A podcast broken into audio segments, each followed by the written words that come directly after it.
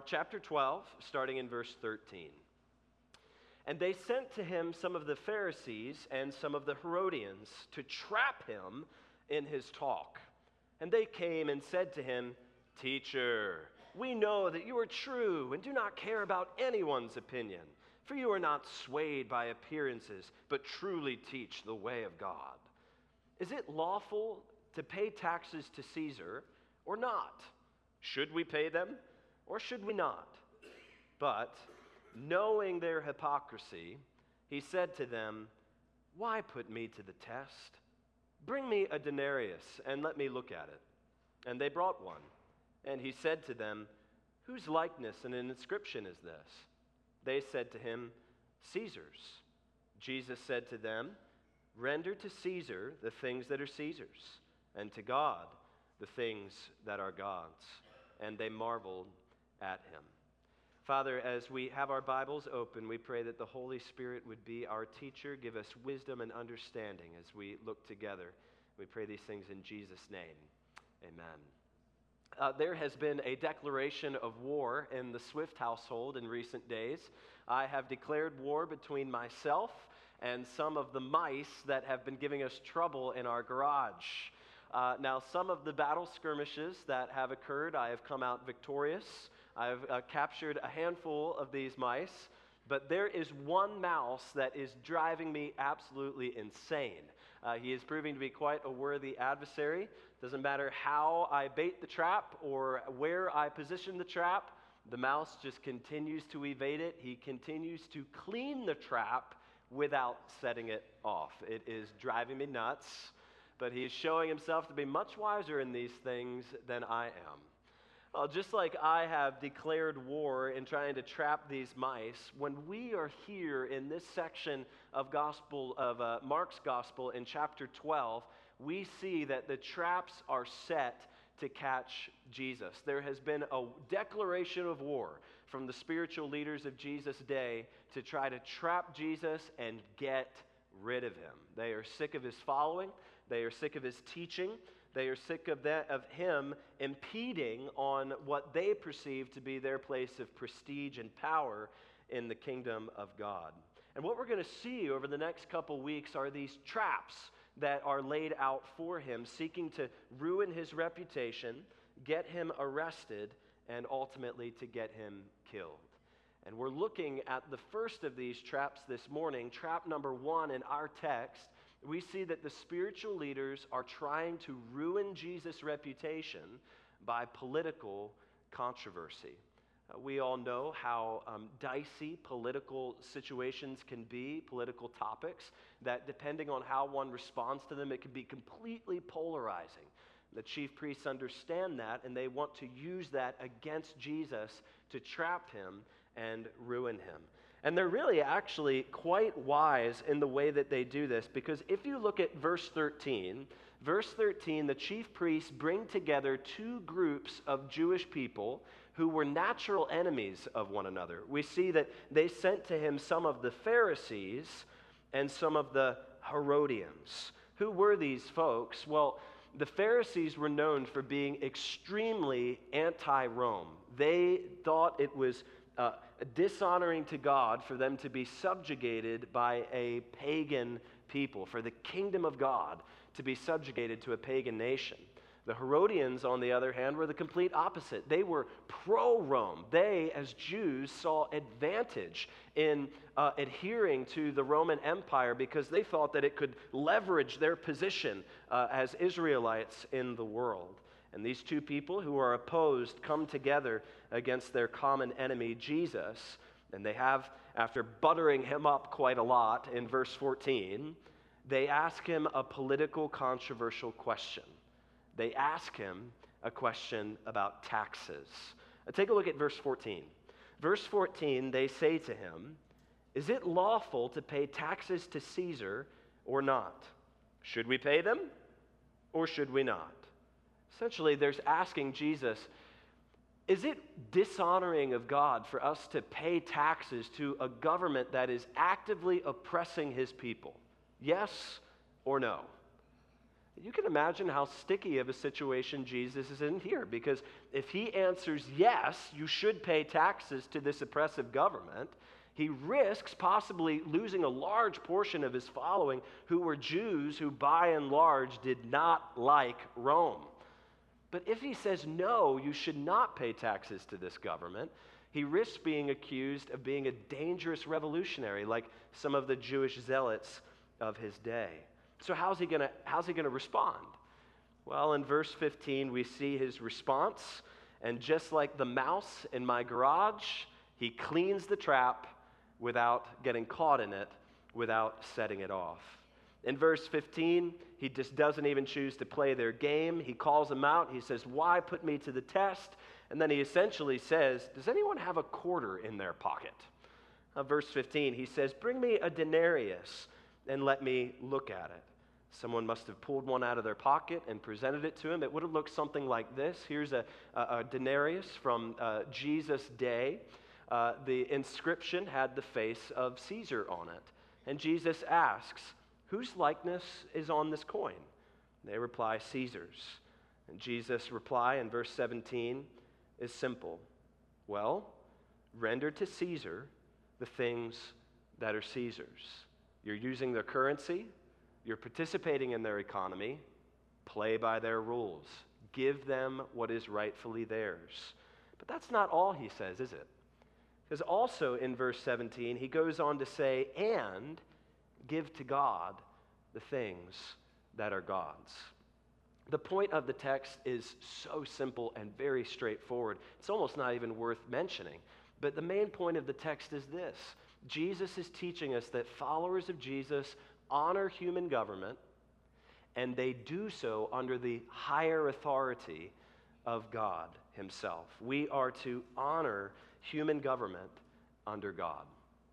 Now, that's a simple thing to say, but we understand that there is a ton of, of navigation that needs to take place in our lives as we live in this world that is a political world, and that this isn't always easy to simply honor human government under God. In fact, this passage really raises a question that you and I need to wrestle with. How was Jesus, as the Son of God, able to point to a corrupt and pagan government and tell his people, pay for it. Well, Jesus had a full orbed understanding that he got from the totality of God's word. He had a, full orbed biblical theology that he brought to bear on this situation that enabled him to understand how God has established government, how God works in and through government, and how he commands you and I to interact with government. And we need to have that same mindset, that same understanding that Jesus had as we make our own spiritual pilgrimage. I want us to think together this morning about what God's word tells us in the broadest sense about the topic of human government. I want to equip us this morning with some biblical tools that we can put in our spiritual tool belt so that as we are making our way through this world, we can do so with wisdom and discernment as we exercise our citizenship. I want us to be able to have self, uh, self assurance and, and confidence in God the next time we turn on the television and we see another terrible atrocity committed by another oppressive world government anywhere uh, in, in the world. Uh, we're entering into an election year as citizens of America. Um, how, how can we go in in a time that typically we might get a little angsty, we might get a little perplexed? How can we go in not just thinking politically, but thinking biblically about these things? So this morning, we are doing a total overview of the Bible on the topic of human government, from Genesis to Revelation. You think I'm joking? I'm not joking. I'm serious. We're really going to do it. I have nine points, okay? Nine points. The first service survived. You will survive too, trust me.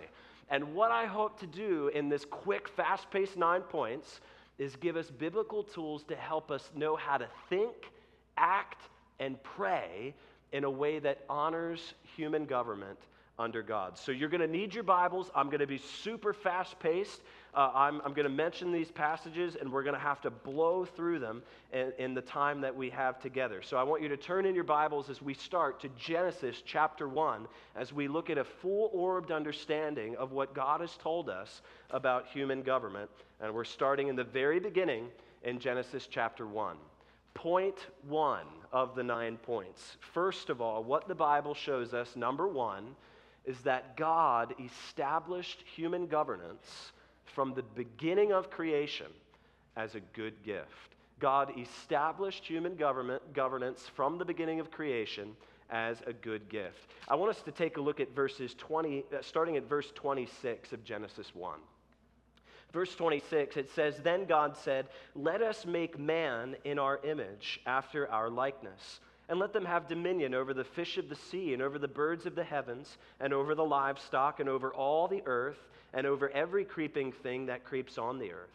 So God created man in his own image. In the image of God, he created them. Male and female, he created them. And God blessed them.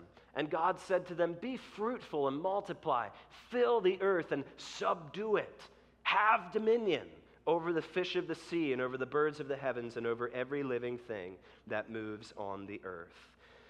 When God created us as his people, he gave us the duty, he gave us the right to exercise dominion, to exercise rulership over his creation, so that we might bring about order, that we might bring about flourishing and prosperity to the world that he gave us to steward well. We can see here the seedlings of of the legitimacy of human government in our world. Christians don't believe what some secularists believe that human governance is a necessary evil.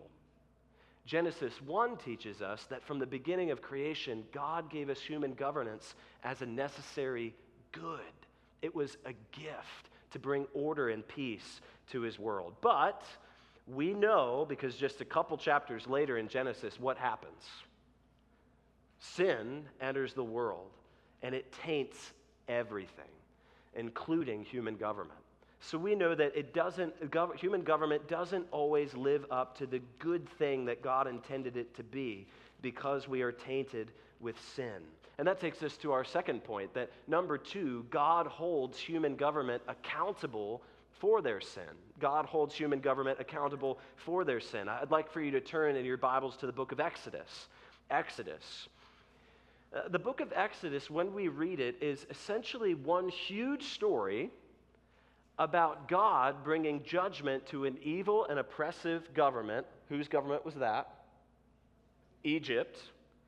And delivering his people who were suffering the oppression, his nation, the nation of Israel. And in the mysteriousness of his ways, he allows Israel to suffer under the oppression of Egypt for four hundred years before he intervenes. Uh, this should be such a comfort to us as we see sometimes looking out in the world and we wonder to ourselves, why is God allowing sin? Why is he allowing evil to continue? Well, his timing sometimes is just different from ours. But we see in his good timing, he would bring about judgment upon the people of Egypt, their government, bringing the plagues, and then ultimately defeating their army as he brings his people out in the great Exodus. I want us to take a look in particular at chapter 2. Chapter 2, starting in verse 23, comfort that we can get that God knows and God holds accountable the evils of our world and the human governments that exist in them. Chapter 2, starting in verse 23, it says, During those many days, the king of Egypt died, and the people of Israel groaned because of their slavery and cried out for help. Their cry for rescue from slavery came up to God. God heard their groaning.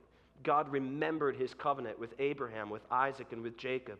God saw the people of Israel, and God knew. God holds human government accountable for their sin. That takes us into the historical books in the Old Testament to point three. Point three, what we can learn about human government from the Bible God blesses nations when human governments rule justly and righteously. God blesses nations when human governments rule justly and righteously.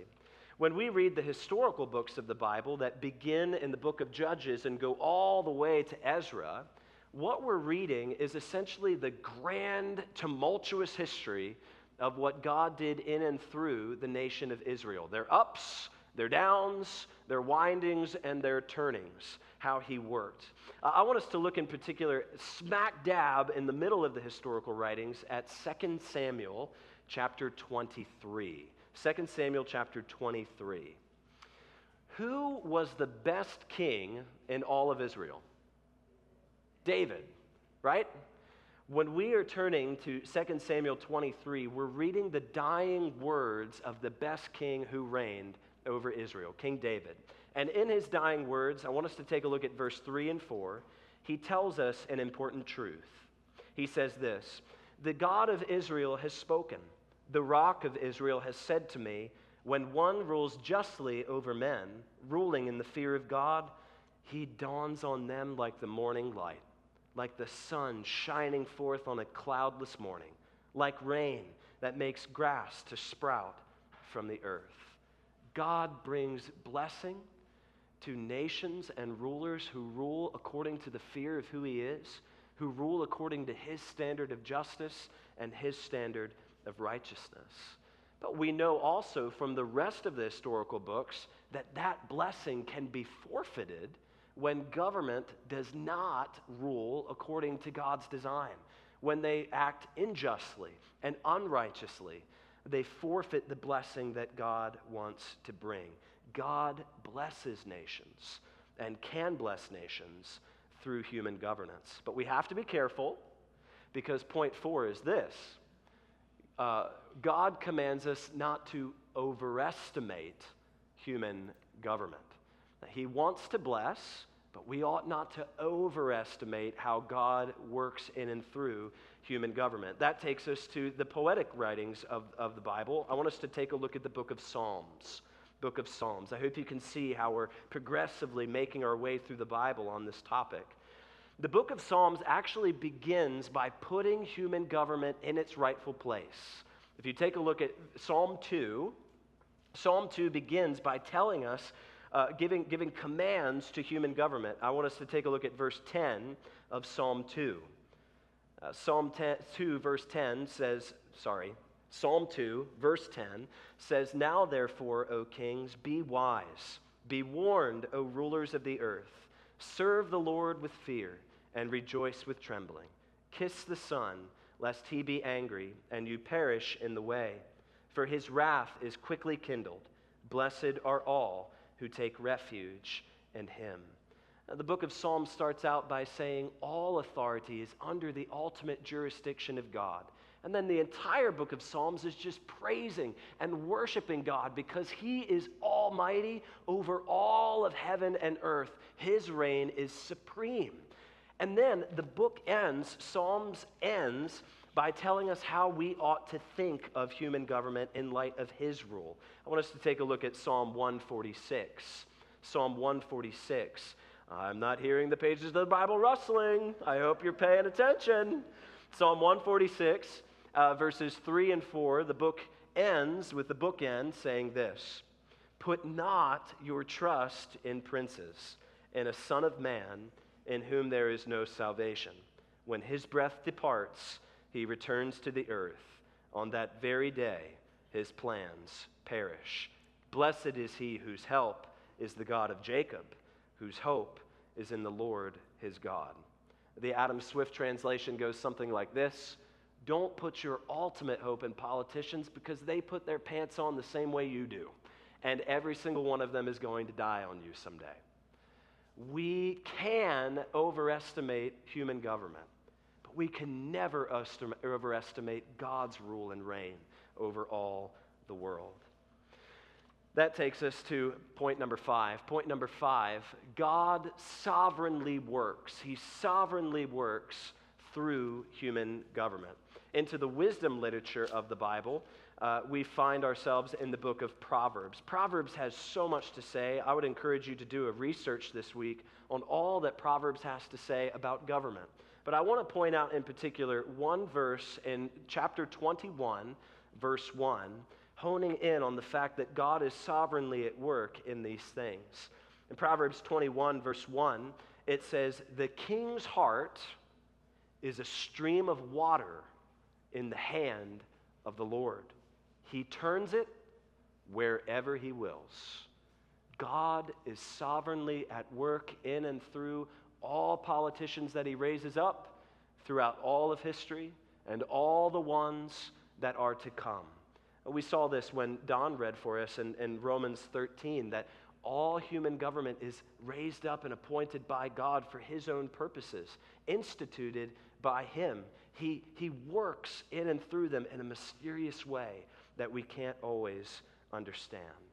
And that might put a question, a good question, in some of our minds. If God sovereignly works through all human government, well, then how does it work when human government actively opposes his will?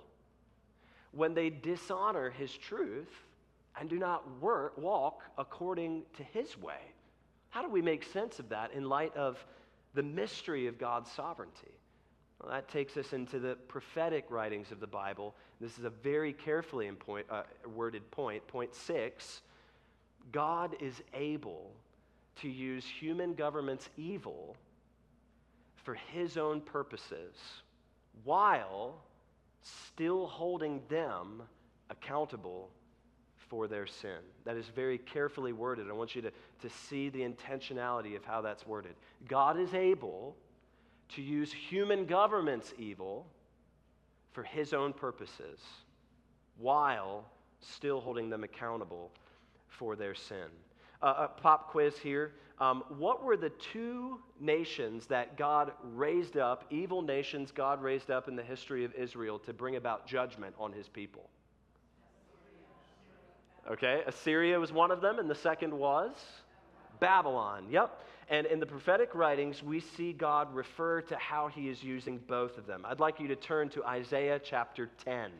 Isaiah chapter 10, God tells us about how he worked through this evil government, Assyria.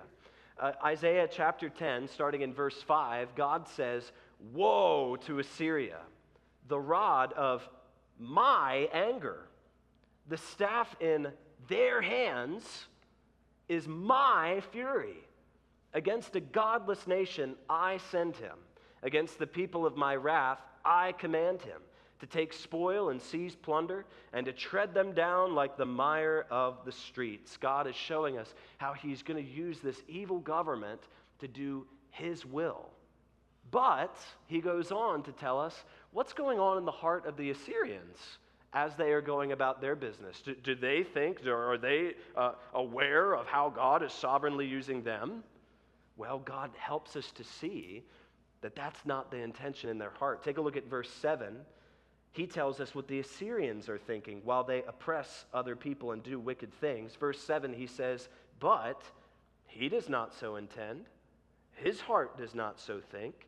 It is in his heart to destroy and to cut off nations, not a few. He goes on to talk about the arrogance in the heart of the Assyrian government and how God will judge them for what they are doing and the wicked acts they are committing against the nations. He does the same thing when he talks about Babylon as well. If we took a look at Jeremiah chapter 29, he tells his people how he has purposes for their good, even though he has sovereignly put them under exile under the wicked, oppressive government of Babylon.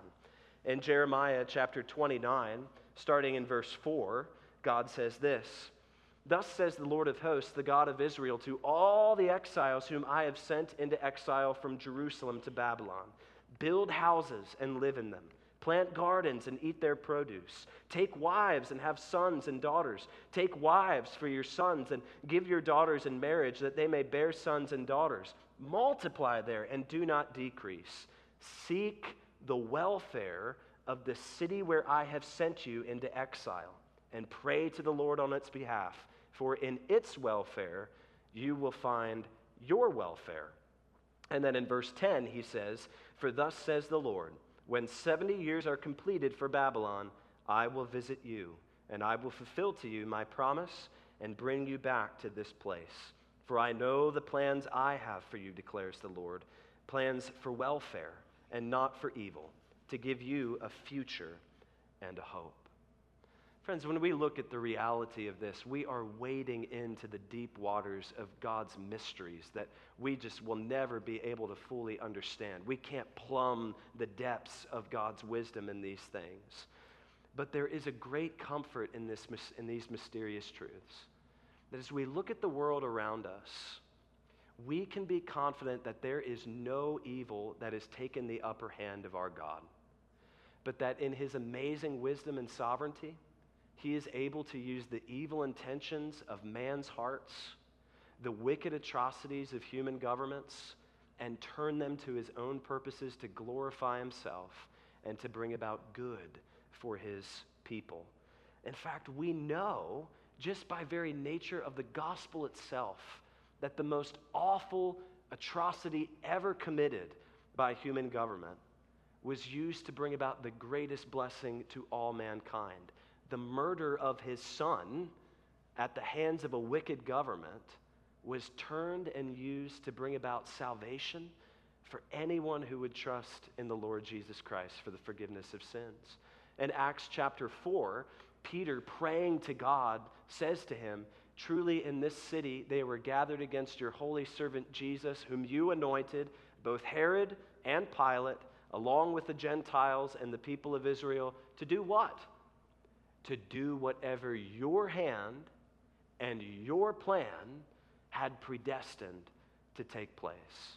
Oh, the mystery of God that He would plan that through world history and the intentions of man, He would bring about salvation by using the intentions of man to, to condemn His Son, kill His Son, so that He might be the sacrifice for all sins of the world, for any who would trust in the Lord Jesus Christ as Savior and Lord, that they too could be saved. It reminds me of an amazing hymn that William Cowper wrote. Um, how many of you know the hymn, God Moves in a Mysterious Way? Any of you familiar with that hymn? It's a lesser known one. Uh, William Cowper, writing about the amazing wisdom and sovereignty of God, writes these words. They're beautiful words. He says, deep and un- in an unfathomable minds of never failing skill, he treasures up his bright designs and works his sovereign will. Judge not the Lord by feeble sense, but trust him for his grace. Behind a frowning providence, he hides a smiling face. His purposes will ripen fast, unfolding every hour. The bud may have a bitter taste, but sweet will be the flower. Blind unbelief is sure to err and scan his work in vain. But God is his own interpreter, and he will make it plain. We can trust God. But that does raise a question that we have to bring clarity in our minds. If God is sovereign and able to use the evil intentions of human government, does that then just mean that we go along with whatever human government does, even if they are uh, going against God's will? We just go along because, hey, God's sovereign and He's working these things to His purposes. Well, no, of course not. And that takes us to point number seven. We're in the New Testament, we're making progress. Point number seven God commands us to obey human government only insofar as they do not conflict with Him. When we get to the book of Acts, we're looking at the whole history of uh, the, the beginning stages of the apostolic church, the earliest stages of the church, as they seek to, to, to fulfill the Great Commission and be witnesses for Jesus Christ. And right away on that mission, they come into conflict with governing authorities right off the bat. And we see them seek to try to honor the human government as far as they can, but they also draw the line in Acts chapter 5, in verse 29, in response to being told by governing authorities that they can no longer preach the gospel, Peter replies and says, We must obey God rather than man. We should seek to be the most obedient citizens there are as followers of Jesus, to be the most agreeable uh, servants of, the, of, of, of um, our nation as we can. But there is a line there is a line. We cannot uh, pledge ultimate allegiance to America. We have to pledge ultimate allegiance to Jesus and Him alone. And that takes us to eight into the epistles of the New Testament, where we see that God commands that we honor and pray for human government. We are to honor and pray for human government. And we're told to do this in three different ways, three specific ways that we are to honor human government under God. The first one was contained in our scripture reading that Don read for us. We don't have to turn there. But Romans 13, 1 through 7, tells us that God has sovereignly instituted all politicians, all governing leaders. He has his purposes, and we ought to be in subjection to them, honor them by obeying what they ask us to do, as long as it does not conflict with God's word. But secondly, we are to pray and praise God for them. I'd like us to turn to, to 1 Timothy, uh, almost at the end of the Bible in your, in your uh, New Testament there. 1 Timothy and chapter 2. 1 Timothy chapter 2, starting in verse 1, Paul gives these instructions to the church. He says, First of all, then, I urge that supplications, prayers, intercessions, and thanksgivings be made for all people, for kings and all who are in high positions, that we may lead a peaceful and quiet life, godly and dignified in every way. This is good, and it is pleasing in the sight of God our Savior, who desires all people to be saved and to come to the knowledge of the truth. Uh, we are, first of all, to pray for our governing officials. They do not have an easy job, they've got a very difficult job. They need wisdom, they need discernment to make decisions that would be honoring to God.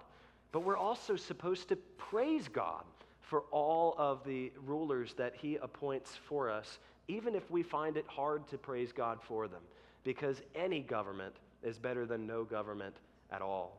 And ultimately, Paul here is pointing to the fact that we should pray for their salvation. Uh, that those uh, who are in uh, rule over nations who do not know the Lord Jesus Christ savingly would have their eyes of their hearts enlightened to see the truth of the gospel and to find eternal life in Him. And then, lastly, thirdly, we are to speak courteously to and about our governing officials. That's another way that we honor government under God by speaking courteously about them. I'd like us to take a look at Titus chapter 3. Uh, Titus is the next book right after uh, 2 Timothy. Paul gives instructions about how we are to speak about and to all governing officials.